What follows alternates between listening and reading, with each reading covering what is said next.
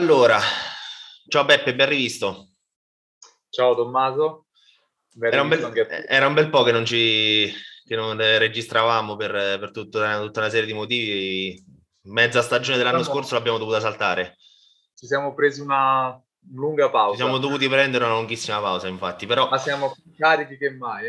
Infatti, è giovedì sera, è ora di cena, abbiamo tutti quanti già cenato.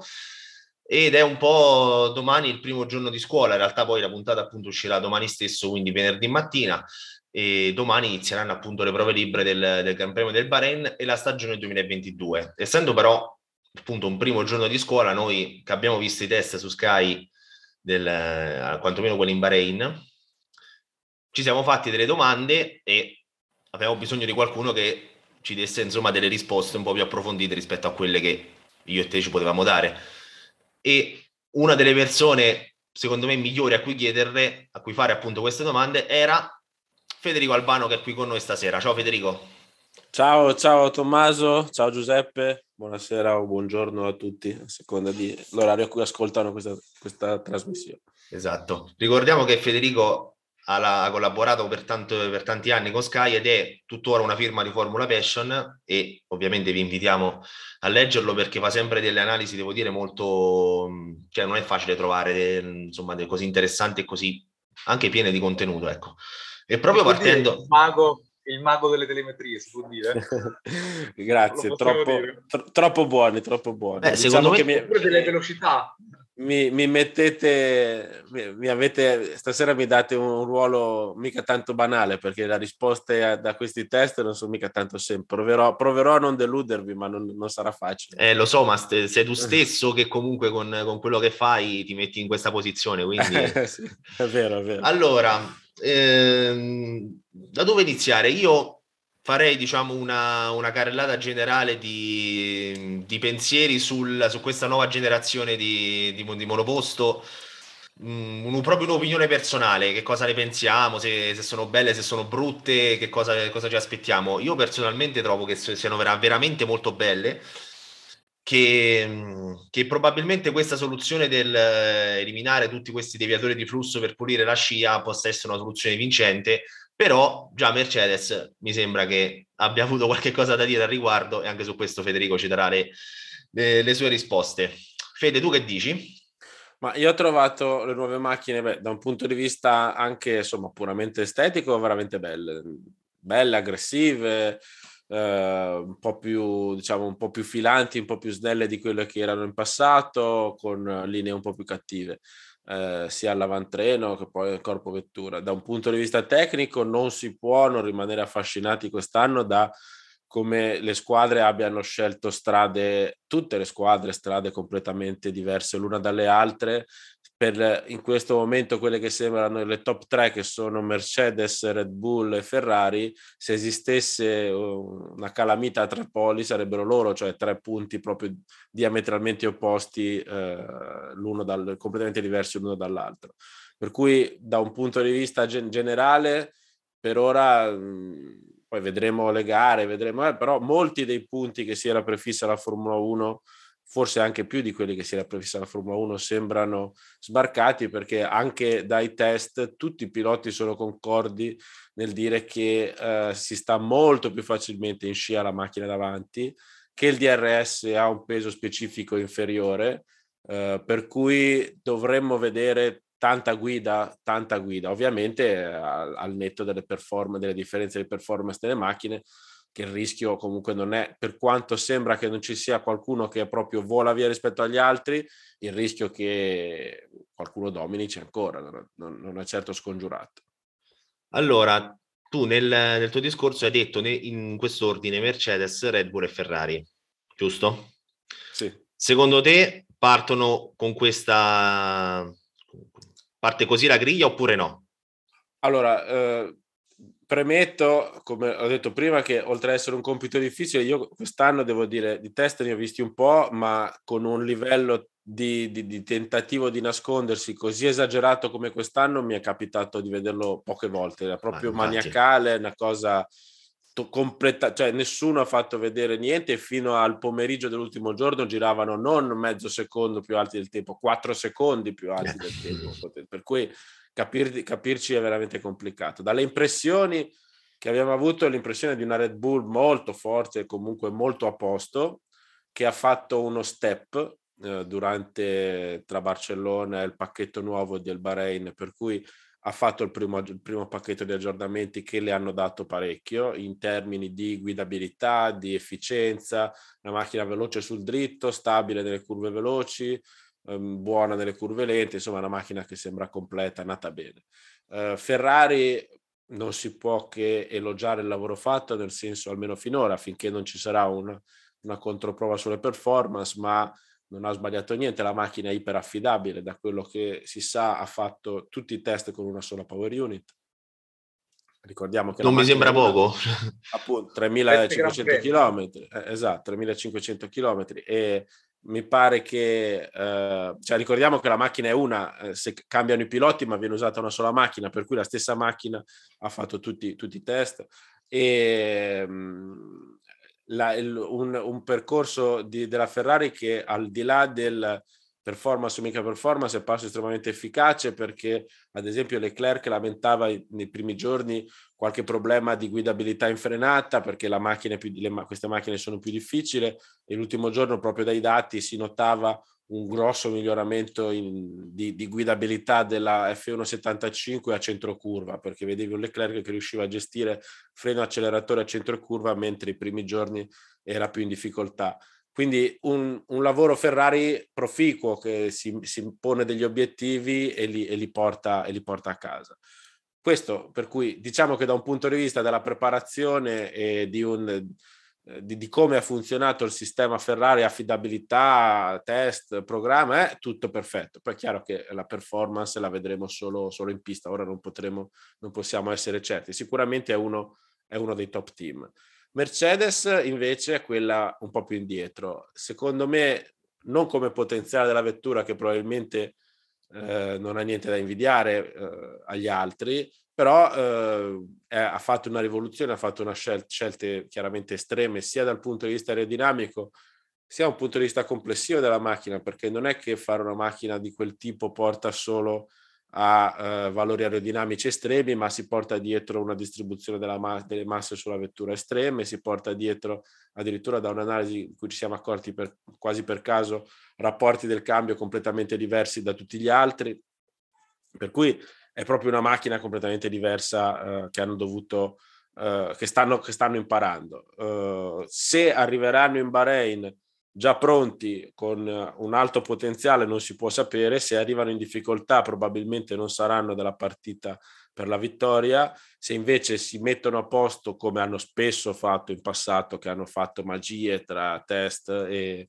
varie cose e prima gara, diciamo arrivando preparati con la macchina già con uno step di evoluzione successiva, allora chiaramente hanno un grande potenziale. So che sono molto fiduciosi in Mercedes delle loro scelte, poi se saranno vincenti o no, ripeto, tra loro tre mi sembrano le tre macchine in assoluto migliori.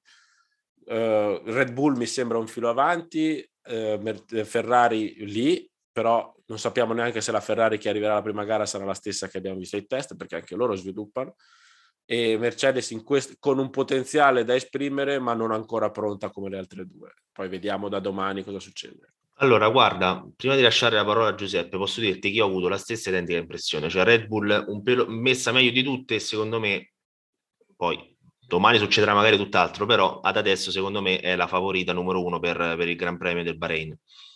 Ferrari che, come hai detto tu, super affidabile, zero problemi, non mi ricordo di una, insomma, di difficoltà, a parte appunto quelle che dicevi all'inizio anche a Barcellona di Leclerc sulla guida. Poi dopo si è vista proprio che i piloti erano veramente soddisfatti. Vedo invece Mercedes che appunto sicuramente ha un eccellente potenziale, però secondo me a questo inizio stagione sta un pelo più indietro, ma non perché la macchina non abbia potenziale, ma perché deve un po' mettersi a posto dal punto di vista del... Cioè si vede che è una macchina che è difficile da mettere a punto, questa è l'impressione che ho avuto io, cioè che non è una macchina che è facilmente per il momento prevedibile, quindi diciamo che sicuramente secondo me saranno della partita mondiale senza alcun dubbio, però magari inizio anno faranno un po' più di fatica. Sì, diciamo che una delle cose migliori in assoluto di Ferrari è stata evidentemente ritrovata correlazione tra dati di simulazione e pista, e questo fa sì che tutto funzioni un po' più facilmente, cioè che quando loro hanno bisogno di fare un intervento sulla vettura, la vettura poi risponde come si aspettavano, no? Per cui gli interventi funzionano sempre, che è l'opposto di quello che succedeva nelle stagioni passate, dove erano in difficoltà proprio su questo fronte, per cui portavano interi pacchetti di aggiornamento che non funzionavano, non davano i risultati che si aspettavano. Per cui questo è il grande punto di forza della Ferrari, è che in questo momento sembra un po' il punto debole di Mercedes, non tanto perché non ci sia la correlazione, ma perché la vettura è evidentemente così estrema che non hanno ancora tutte le risposte, o almeno non avevano ancora tutte le risposte alle domande che si facevano. Dovevano andare talvolta a tentativi, sul porpoising hanno avuto un sacco di problemi più degli altri anche a risolverlo, per cui erano un pochino più indietro. Poi ripeto, la Mercedes potrebbero spazzare via tutti al primo Gran Premio e sì. Lì, per cui esatto. Vediamo, vediamo. Esatto. Giuseppe, tu che dici invece? Sì, no, io volevo, visto che Federico ha parlato di scelte, no? Prima, a me ha colpito particolarmente, non so se avete seguito, ecco, un po' prima dell'inizio della stagione, dopo la presentazione della Ferrari si parlava di un 7% in più, ha parlato anche Motorsport, no? A favore di questa tipologia di pancia, no? Scelte da Ferrari, e dice che poi in Ferrari hanno studiato per bene, ecco, hanno provato sia le pance Mercedes, quindi la versione slim, che la versione un po' più grassa, no? Che ha adottato poi alla fine. A me ha colpito particolarmente in questi giorni, e poi anche nelle dichiarazioni lasciate da Binotto, se non sbaglio proprio ieri, la loro estrema fiducia, cioè loro sono praticamente pienamente convinti di aver azzeccato il progetto e che quella scelta delle pance larghe sia la scelta migliore. Io non so, Federico, che idea tu ti sei fatto, però ecco, questa storia delle pance, in più la questione del motore, perché Binotto ha detto che adesso col motore sono alla pari di Mercedes e Red Bull, se non qualcosa in più sono riusciti a recuperare, no? Ancora, quindi magari sono ancora più avanti. Però io, e lo dicevo prima a Tommaso, cioè io spero che non siamo di fronte al 2019 bis, quando nei test perfetti, poi la prima gara è successo quello che è successo, e per vincere ci si è impiegati quasi un intero anno. Cioè, o questi sono sicuri che domani mettono Red Bull e Mercedes a un secondo, oppure è un 19 bis, un 2019 bis. Io volevo, ecco, proprio chiedere a te che idea ti sei fatto, perché io vedevo un'estrema fiducia, ecco, forse sì, supportata anche dal simulatore nuovo, dalla Galleria del Vento, dei dati che combaciano, però vedo molta convinzione, e questo mi ha sorpreso. Ma quello che penso io è che, allora, da una parte, giusto per dare un corollario, è evidente che la power unit Ferrari sia a livello degli altri, e in Ferrari c'è un barometro dell'umore che dipende dai cavalli della power unit, nel senso che per loro è una roba così importante, così fondante il DNA della squadra, che sapere di avere la power unit almeno a livello della concorrenza già li fa approcciare i weekend con una fiducia diversa. Poi io ho sentito un Binotto giustamente carico, loro hanno avuto tempo per sviluppare la macchina, è evidente che abbiano fatto tante prove, perché anche quando Steiner dice le pance Mercedes le abbiamo provate pure noi, uno dei primi pensieri è quello che, insomma, la collaborazione Ferrari-Haas sia stata molto profonda anche in queste cose. Per cui io ho scritto un po' di tempo fa, dopo la presentazione, un articolo che era Ferrari coraggio o vantaggio, perché era praticamente, cioè, si vede che loro, avendo tempo, avevano trovato evidentemente una base di progetto buona e dovevano decidere se consolidare ulteriormente una base più standard o spingersi oltre. Giustamente, come bisogna fare in Formula 1, hanno scelto di spingersi oltre con la scelta di queste pance molto voluminose, eccetera eccetera. Che sia la scelta giusta o no, chiaramente solo la pista lo dirà. Non è neanche detto che ci sia una scelta giusta e sbagliata, perché potremo vedere o convergenza di performance alla fine o macchine che a seconda del tracciato vanno meglio, vanno peggio, per cui poi dipenderà anche dalle piste. No, non è detto che sia perfetto. Guarda, c'è un passaggio dell'intervista di Leclerc che aveva lasciato da una TV francese, che io penso che sia fondamentale, perché lui a un certo punto dice, prima scherza, dice vincerò 23 gare, poi dice no, ne vinco solo 5, poi dice vincerà il mondiale chi riuscirà a essere costante. Certo. Quindi io credo che loro, ecco, adesso non voglio fare il ma è giusto quello che stai dicendo. Credo che hanno trovato una macchina, cioè una soluzione, hanno scelto delle soluzioni tecniche che permettono di essere competitivi in più circuiti, però ecco, magari una gara sono primi, l'altra gara sono terzi, l'altra gara ancora sono secondi, poi vincono di nuovo, poi, cioè per avere una sorta di continuità, no? Che questo può portare poi... Io è giustissimo. L'idea che mi sono fatto, poi magari è molto giusto, tanto per ritornare alla dichiarazione di Steiner di cui parlavamo poco fa.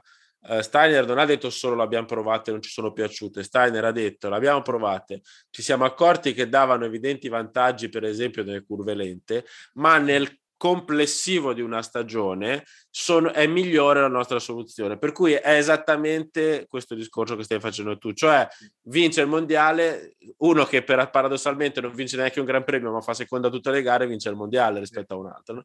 Per cui a questo punto mi viene da dire che secondo me Mercedes non avendo tutto questo tempo a discussione, perché ha lottato fino all'ultima curva, magari non ha provato la scelta Ferrari, l'ha bocciata a priori, la butto lì.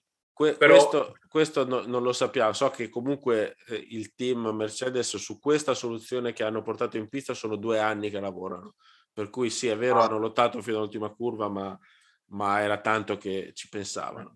È stata una scelta chiaramente estrema. Se pagherà o no, non lo so. Chiaramente se paga diventa un problema per la Formula 1 intera, perché poi a riprenderli ci vuole 2 o 3 anni, però non sono convinto che quest'anno vedremo così, insomma, cioè non ci sarà una Bron GP2?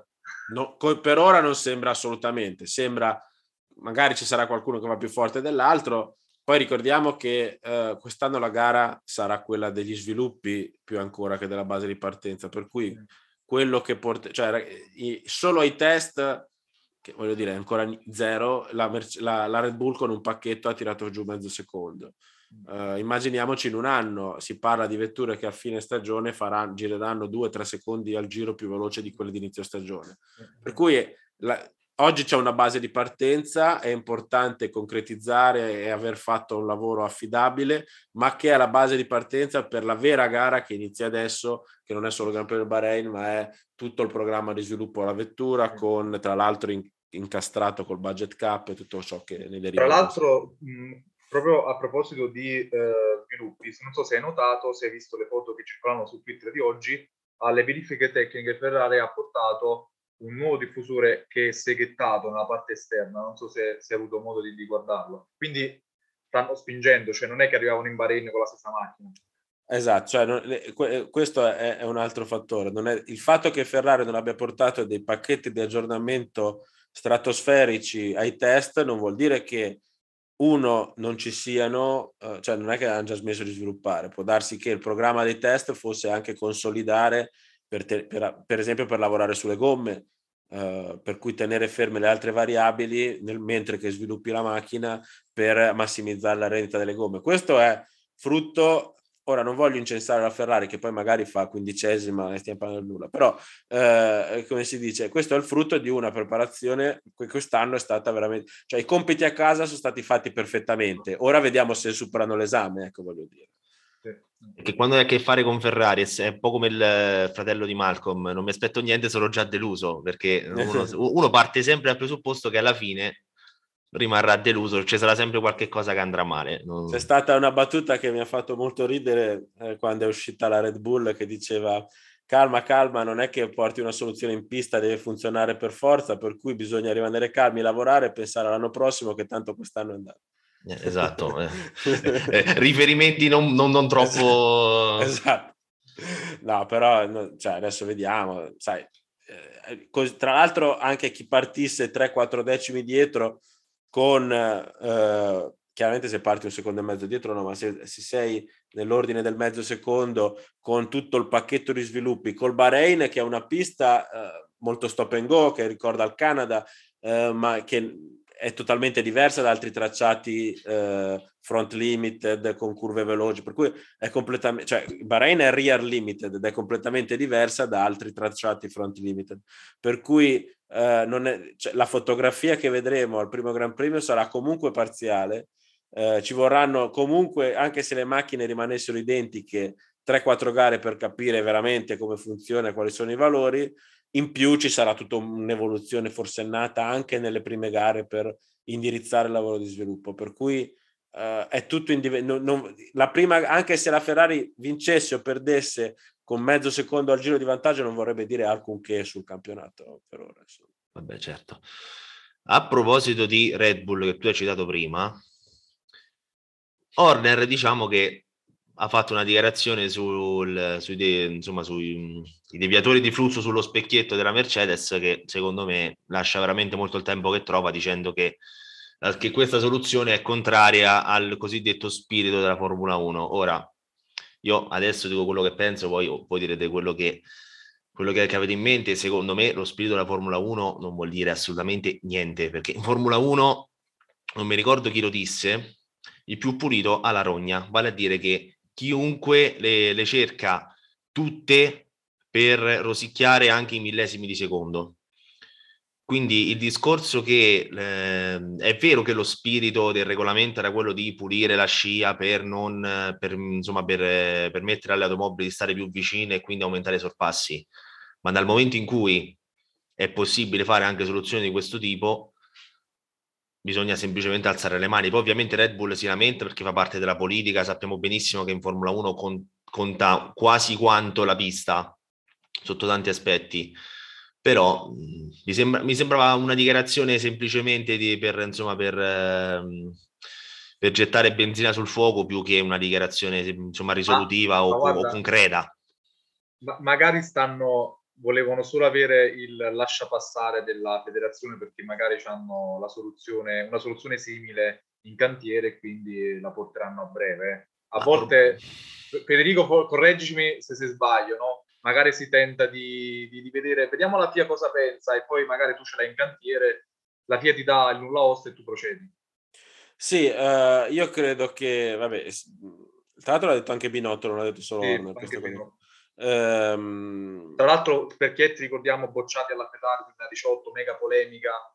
Sì, è proprio quello che a cui ha fatto riferimento Binotto, dicendo a noi soluzioni simili sono state bocciate. Allora, secondo me il tema specchietti Mercedes è un tema duplice, nel senso che l'ala su cui è poi l'appendice su cui sono posti gli specchietti Mercedes è un appendice che non si può non avere, nel senso che per regolamento ci devono essere i coni anti-intrusione ai lati dell'abitacolo, e normalmente sono pensati per averli dentro le pance, ma la Mercedes non ha le pance, per cui per forza di cose. Ma dove li ha messi i coni anti-intrusione? In quella specie di ala su cui sono appoggiati gli specchietti.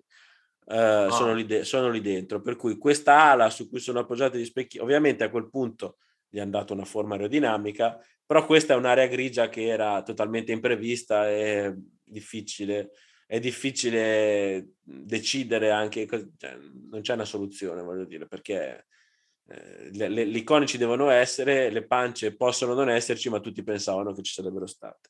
Nel momento in cui è così, quello che invece è un pochino diverso sono tutti i generatori di vortice che sono sotto agli specchietti, che sfruttano un paragrafo del regolamento che quest'anno è cambiato molto, si fa riferimento ai volumi e non più alle misure, tra cui si dice che tu, guardando lo specchietto dall'alto verso il basso, non devi vedere appendice, eccetera eccetera, per cui hanno nascosto sotto gli specchietti questi generatori di vortici.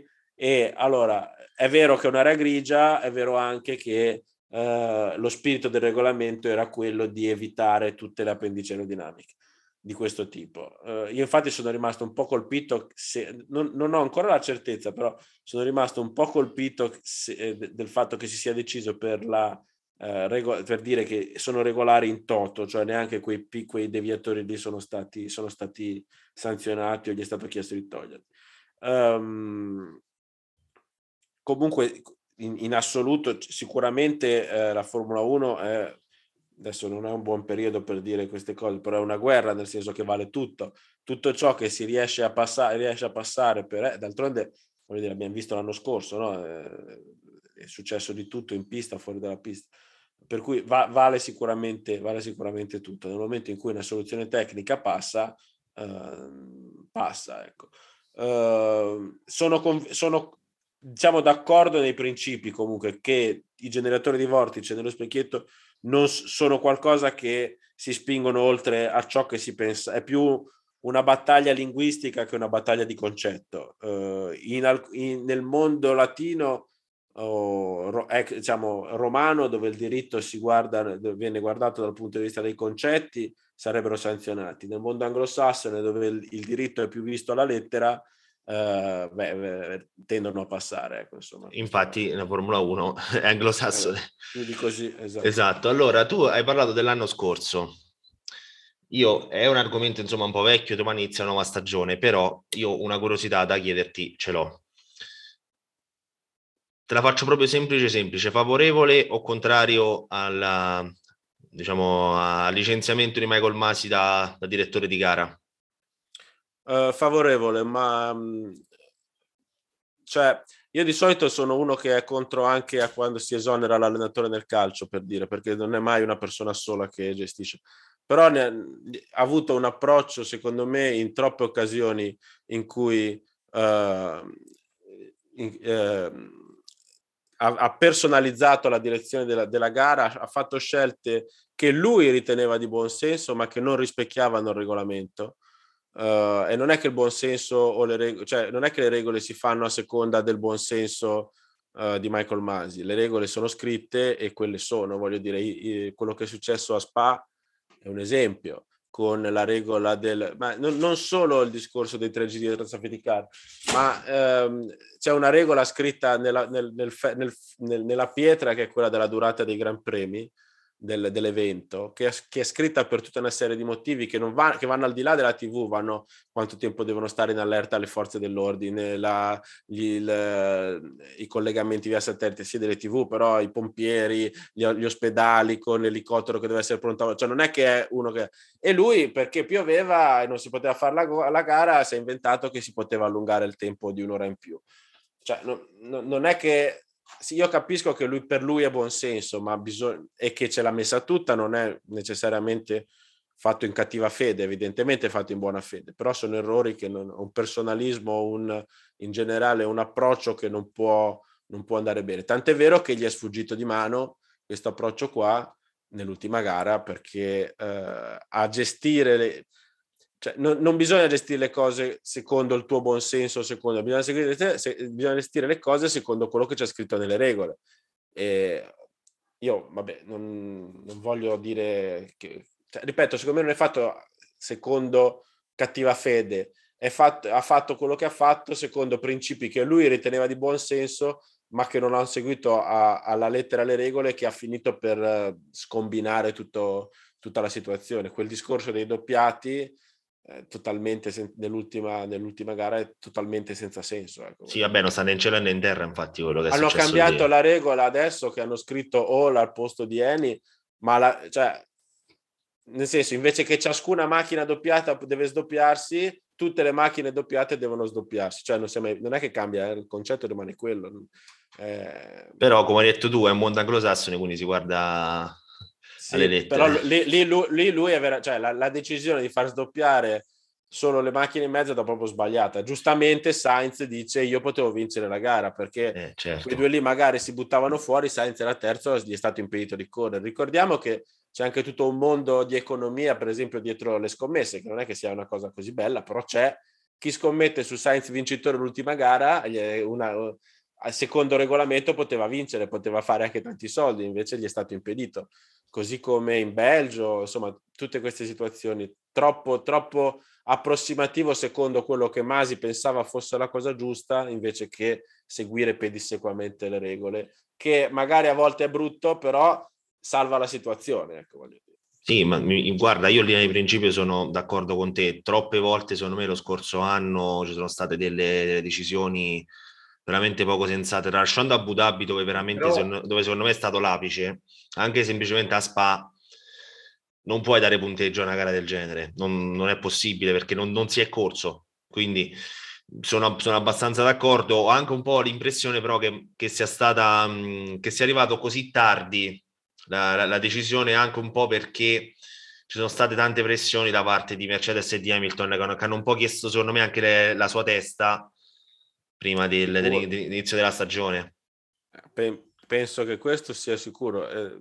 Io penso che Toto Wolff ha un'ammirazione personale, è indubbiamente un fenomeno, ma lo vi in tutto, ecco, cioè, dal punto di vista di gestione aziendale, di approccio finanziario, di gestione della squadra. Sicuramente ha qualche difficoltà a gestire le sconfitte, perché quelle poche che gli ho visto subire ha avuto reazioni spesso anche un po' spropositate, ecco, voglio dire. E sicuramente nella battaglia che c'è stata poi politica, hanno chiesto la testa di Masi e sono stati accontentati. Devo dire questo che... sono in parte d'accordo anche io. Cioè è trapelato, dai, poi Hamilton in senso stampa e... Sì, secondo me Hamilton gli è andata un po' male, sì, devo dire la verità, perché si aspettava di fare molto più rumore, che invece poi alla fine lo sapevano tutti che sarebbe tornato, ecco, voglio dire. Ma no, eravamo tutti quanti là in silenzio dicendo tanto prima o poi rispunterà fuori. Quindi... Esatto. Però quello che volevo dire io è che secondo me tocca fare anche un passo indietro, cioè si è arrivata a tutta questa polemica enorme su Masi, anche perché io credo che nelle ultime gare della scorsa stagione, ma forse anche un po' nelle prime gare, ragazzi, c'è troppa interferenza tra le decisioni di Masi, c'è troppi colloqui durante la gara tra Horner, Masi, Toto Wolff, Masi. Cioè io credo che Masi, è vero che il giudice deve essere super partes, però in un certo qual modo si è lasciato, ecco, forse un po' lasciato prendere dall'agitazione, perché se un Toto Wolff ti si mette in cuffia, l'abbiamo visto, no Masi, no, cioè un po' vai sotto pressione, quindi certe scelte le sbagli, poi ci sta che il giudice deve essere... Però se soffri così tanta pressione, il giudice di gara di Formula 1 non lo puoi fare. Sì, però a questo punto io eviterei che i team principal durante la fase di gara, ecco, interloquissero con il direttore di gara, oppure se comincia a utilizzare un tono particolarmente polemico che può far travisare, tralasciare cose alla TV, che magari uno spettatore può farsi un'idea sbagliata di quello che sta accadendo, a questo punto cartellino rosso come nel calcio, ammonisci oppure vai a espellere l'allenatore, perché a me dà fastidio che un team principal va lì contro il giudice di gara, no, perché quello che poi si mostra alla gente, cioè che passa un messaggio che è come se Wolff o Horner, poi non succede, vadano in qualche modo ad influenzare le scelte di Masi. Cioè a me questo dispiace, io poi magari mi sbaglio, però ecco, forse un po' questo è un po' è stato, sì, è venuto fuori un qualcosa che... Diciamo che poi... il fatto che ce lo facessero anche sentire non è stata, secondo me, una gran scelta da parte della Formula 1, ecco, perché le discussioni ci sono sempre state, ma in camera caritatis, dietro le quinte. Quando tu poi le metti così pure nel live, è vero che a noi è stato più divertente, ci ha spiegato un sacco di cose, però poi vedi anche un po', insomma... È un po' come l'arbitro che dice al calciatore ti dovevo dare rigore prima, te lo do adesso. Allora se te ne accorgi che lo dice, se rimane in campo nessuno, va bene così. Però se lo senti che lo dice, improvvisamente dicono no, non si fanno queste cose, non va bene così, eccetera, eccetera. Però, ripeto, secondo me l'errore principale di Masi è stato quello di non farsi interprete di un regolamento, ma di farsi interprete di una sua visione di cosa fosse la cosa giusta per le corse. E quello è stata un po' la sua fine, ecco. Sicuramente Mercedes ha chiesto la testa di Masi. Mercedes si è trovata in una posizione a fine anno in cui aveva, secondo me almeno, ragione da un punto di vista giuridico, nel senso che aveva proprio piena ragione, perché alcuni errori erano fatti dalla direzione gara, erano incontestabili, nel senso che erano così inconfutabili. Dall'altra parte era totalmente priva di rimedio, perché la gara comunque c'è stata, una gara conclusa, non è che puoi decidere allora arbitrariamente di togliere un giro, di togliere due giri, di fare così. È come la partita di calcio, una volta che c'è stata, non è che perché c'è stato un rigore alla fine del primo tempo puoi rifare giocare, che è sbagliato, puoi far rigiocare la partita, no, una volta che è finita. Per cui a quel punto niente avrebbe, e tra l'altro se Masi ha fatto un errore non era mica colpa di Verstappen che ha vinto il mondiale, no, non era mica colpa sua, quell'altro, lui ha fatto la sua corsa, magari per superare Hamilton andava contro il muro, voglio dire, lui invece ci è riuscito, per cui non è colpa di Masi, non è colpa di Verstappen se Masi ha fatto gli errori, per cui Mercedes si è trovata totalmente priva di rimedi al torto subito, e a quel punto è per quello secondo me che hanno scelto anche perché non gli sarebbe stato dato spazio a livello federale, perché chiaramente la federazione non avrebbe mai potuto cambiare il risultato del mondiale ammettendo un errore in quel modo, per cui trovandosi priva di rimedi secondo me ha chiesto la testa di Masi ed è stata accontentata. Però in questo caso, nonostante io ripeto sia uno che va di solito contro chi si accanisce contro il singolo, in questo caso secondo me è stato giusto, ci vuole una persona, un sistema diverso, qualcuno che interpreta i regolamenti, che aiuta a scriverli e non che a seconda di quello che gli sembra più giusto in quel momento decide. Ecco. Ok, allora parliamo un po' di cose molto molto leggere, proprio cose frivole. A me hanno fatto veramente, cioè non sono piaciute per niente le presentazioni fintissime che sono state fatte quest'anno, soprattutto da Red Bull, che presentava il manichino della FIA eccetera. Secondo voi, partiamo da Federico, poi mi risponde anche Giuseppe, fare una sorta di presentazione magari unica di tutte le monoposto, però quelle vere, magari inizio stagione prima dei test, non sarebbe una cosa anche più attrattiva rispetto a fare delle presentazioni singole in diretta streaming, dove tu magari tante cose che non puoi mostrare non le fai mostrare, perché tanto quest'anno è stato proprio, diciamo,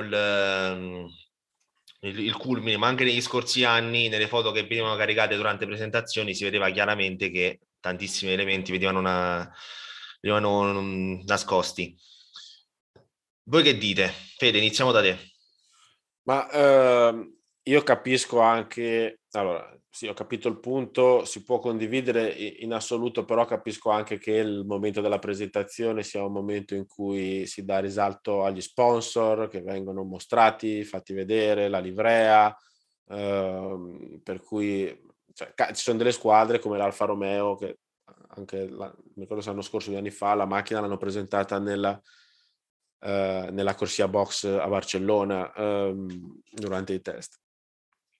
Per cui è vero che può, tra virgolette, scocciare che ci sia una totale, cioè un manichino al posto della vettura, però d'altronde le presentazioni sono un evento di puro marketing, di pura, così, appunto, frivolezza, di pura fuffa, se si può dire. E sì, certo. Per cui, insomma, bisogna prenderle per quello che sono, ecco, secondo me. Quella Ferrari quest'anno l'ho trovata piacevole, con anche qualche spunto interessante, perché il discorso che ha fatto Binotto secondo me ha parlato molto bene della presentazione Ferrari, e il discorso che ha fatto John Elkann alla presentazione Ferrari aveva anche un significato, perché John Elkann ha detto alla fine, insomma, ora tocca, questa è la macchina, l'azienda ci ha messo il suo, ora tocca ai tecnici e ai piloti trovare i risultati. Un po' come dire, noi i soldi e gli investimenti, penso al nuovo simulatore, a tutto quello, l'abbiamo fatti, mo dovete vincere voi, perché noi più di così non potevamo, per cui c'è anche un significato. Chiaro, poi c'è squadre come quella di Red Bull che hanno fatto la presentazione fantoccio, la livrea uguale a quella degli anni prima, poi sono scesi in pista a Silverstone senza farsi vedere da nessuno. Sì, non è tanto bello, ma che ci vuoi fare? Ecco. Ma io credo che per ragioni di marketing credo che sia un po' difficile vedere nello stesso giorno tutte le presentazioni delle vetture, perché poi togli spazio agli sponsor. Cioè, io credo che magari oggi Red Bull, quindi la Red Bull c'ha tutto il giorno per poter mostrare i suoi sponsor. Se li fai, li concentri tutto in un giorno, poi magari che togli quel tempo utile, no? Penso. Ma al di là di tutto io sono rimasto molto sorpreso da Red Bull, perché non mi aspettavo sinceramente la presentazione del manichino della FIA. E infatti io inizialmente ho pensato, ho detto magari forse sono indietro con lo sviluppo, poi ci hanno smentito subito, perché ai test si è vista subito che era una macchina completamente diversa, sviluppata, in un certo senso anche estrema. Però io ammetto che quando ho visto la Red Bull ho detto strano, ma vuoi vedere che questi sono indietro, perché hanno lottato fino all'ultima curva. Ma anche perché io ho sempre nella mente il 2009, no? Ferrari e McLaren hanno lottato fino all'ultima curva, all'ultimo giro del 2008 con Massa ed Hamilton, poi nel 2009 è successo quel che è successo. E io sinceramente, Tommaso lo sa perché più volte ne abbiamo discusso anche l'anno scorso nelle puntate, diciamo, ecco, chi magari arriva a sviluppare fino all'ultimo, diciamo fino all'ultima possibilità, la vettura del 2021, magari nel 2022 può avere un piccolo ritardo, vedremo se accadrà. Però Ferrari non può sbagliare di conseguenza, perché chiaramente ha avuto più tempo degli altri, quindi vedremo. Però beh, ecco, è chiaro che prego.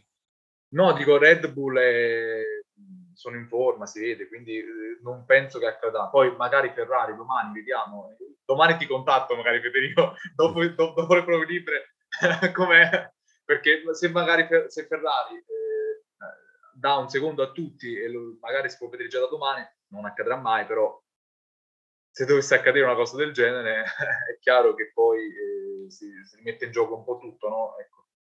Ma io penso che Ferrari stessa, che insomma il team tecnico, tutta l'organizzazione tecnica di Ferrari Formula 1 si gioca tra virgolette il posto questa stagione.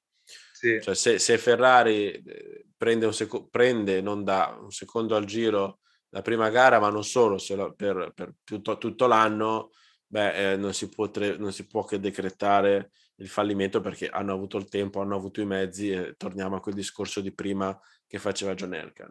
Ed è un po' anche uno dei motivi dell'entusiasmo di Binotto, delle dichiarazioni diciamo coraggiose di Binotto, che giustamente, insomma, lui crede nel suo lavoro e pompa perché ci sia perché ci sia fiducia, ecco, insomma. Ma senti, dico, speriamo di vedere una SF70H con il mega motorone del 2019 e abbiamo risolto tutti i problemi. Io penso che loro stessi abbiano quel pensiero lì. Chiaro che, ripeto, sarà questo l'ha detto anche Binotto, che secondo me Binotto è uno da ascoltare, perché a differenza degli altri è molto meno politico, parla, però quello che parla è un tecnico, un ingegnere, cioè parla con anche troppa sincerità. E Binotto l'ha detto: noi abbiamo fatto un buon lavoro di preparazione, noi facciamo gli outsider, e questo è giusto, perché i campionati mondiali l'hanno vinti gli altri negli ultimi anni, per cui lui è giusto che dica che loro arrivano da outsider. Però ha detto: noi siamo lì dietro pronti a mordere, dovremmo essere quantomeno alla pari con loro come power unit. Non firmerei per il secondo posto, perché noi quest'anno ci giochiamo la vittoria. Lo spirito è proprio quello. E poi ha detto: sarà una corsa, comunque sarà una corsa di sviluppo e non solo di velocità delle prime gare. Lo spirito è perfetto, vediamo se c'è anche poi la tecnica e la performance che gli va dietro. Ma se tu avessi dovuto scrivere delle dichiarazioni perfette prima della stagione, avresti scritto queste qua, ecco, voglio dire che gli altri non sono riusciti a farle così bene come gli è uscito spontaneo a Binotto stesso, per cui è evidente che c'è fiducia, che c'è consapevolezza, speriamo che sia ben riposta. Io credo che abbiano lavorato tanto, che ci sia stata tanta preparazione, tante scelte, alcune cose viste sulla Ferrari. ci siamo un po' tutti fatti anche prendere chiaramente dalle soluzioni estreme della Red Bull e poi dalla ancora più estrema della Mercedes, ma non è che la Ferrari è stata conservativa, perché quella forma del corpo vettura con i flussi che poi si staccano presto, sono tutta una cosa complicata, la parte, gli scavi sopra le pance, anche il coraggio di fare queste pance grandi che cercano di accompagnare i flussi dietro invece di cercare il basso drag, anche perché evidentemente sono convinti della potenza. Insomma, è tutto un pacchetto che denota coraggio, ma che denota che evidentemente ha lavorato tanto, non è che è la prima macchina che gli esce così un po' a caso. Ecco. Perfetto, allora, io ero un po' arrugginito dopo tanto tempo, però devo dire che secondo me Peppe è venuto a buttasto bene la puntata, che dici? Sì. Poi sì. È stato un piacere. Poi sì, assolutamente sì. Io domani sera mando un messaggio a Federico e dico cosa ne pensi, va bene. Dove siamo? Va bene, allora io direi che domani saprà con tutti i dati, penso avrà domani dalle 13 sono qua in postazione, cioè 4 schermi più la TV. Io vorrei che una volta Federico ci facesse vedere la sua postazione, perché secondo me è tipo una di quelle della NASA quando fanno gli allunaggi. Aspetta che c'è casino, però voglio dire, c'è tanto casino, però 1, 2, 3 e 4 schermi. È un peccato che purtroppo non, cioè, rimarrà solamente l'audio di questa puntata, però vi possiamo assicurare che è, diciamo, una postazione di tutto rispetto. Cioè, pensate che lui riesce a vedere anche il vento che cambia praticamente. Ecco, adesso non so se già domani, probabilmente sabato, riprenderò una cosa che avevo, per chi, non è per farmi pubblicità, chi interessa. No, vai, non ti preoccupare. Riprenderò una cosa che avevo iniziato a fare alla fine dell'anno scorso, cioè trasmettere live le telemetrie su YouTube, per cui la schermata con i dati che scorrono.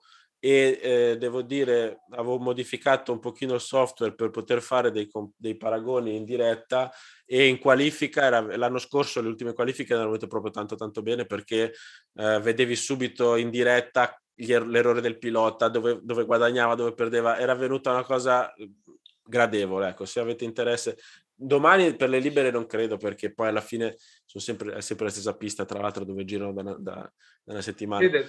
Una cosa mi ha colpito, era proprio un tuo post, se non erro, una tua grafica, che Leclerc nei test andava, correggimi se sbaglio, andava prima sull'acceleratore rispetto a Verstappen. Praticamente e poi chiudiamo perché siamo troppo lunghi. Comunque praticamente Leclerc lamentava il fatto che c'era instabilità della vettura in frenata e in trazione, cioè con angolo sterzo non riusciva a ad andare sul gas presto, e allo stesso tempo doveva alzare il piede dal freno molto prima di entrare in curva, cioè all'ingresso della curva non poteva finire la frenata nella prima parte di curva. L'ultimo giorno è accaduto l'opposto, cioè lui riusciva a portare la frenata fino all'apice e a tornare subito sul gas, per cui un lavoro specifico di Ferrari in quel tratto che è migliorata. Poi fa parte di un pacchetto, perché addirittura conta la rigidezza al beccheggio in questa cosa qua, perché più è morbida la macchina, più quando vai sul gas ti si scarica l'anteriore, per cui è tutto un pacchetto anche di esperimenti, però evidentemente sono esperimenti che funzionano, ecco. No, ma infatti dalla grafica tua l'avevo intuito che come cosa positiva, ecco, sicuramente sarà, la vedremo io francamente tempo. Da sabato in poi, diciamo che sull'altro schermo la diretta YouTube me la metto per vedere, insomma, questa telemetria. Quindi sì, se ci ascoltate, andateci assolutamente, perché secondo me è un po' anche quello che manca tante volte della gara, perché uno magari se la guarda solamente con la diretta televisiva, tante cose gli sfuggono. Invece bisogna mettersi sempre un po', andare sempre un po' oltre nel capire le gare. Allora, ringraziamo di nuovo Federico, gentilissimo, gli avevamo detto mezz'ora e stiamo tipo a tre quarti d'ora, 50 minuti, grazie mille. Grazie a voi. Grazie mille, io e Peppe ci rivediamo prossimamente, speriamo con un nuovo ospite per parlare del Gran Premio o di cose che succederanno, visto che qua dalla sera alla mattina cambiano tantissime cose, e noi ci rivediamo quindi al prossimo episodio. Ciao a tutti.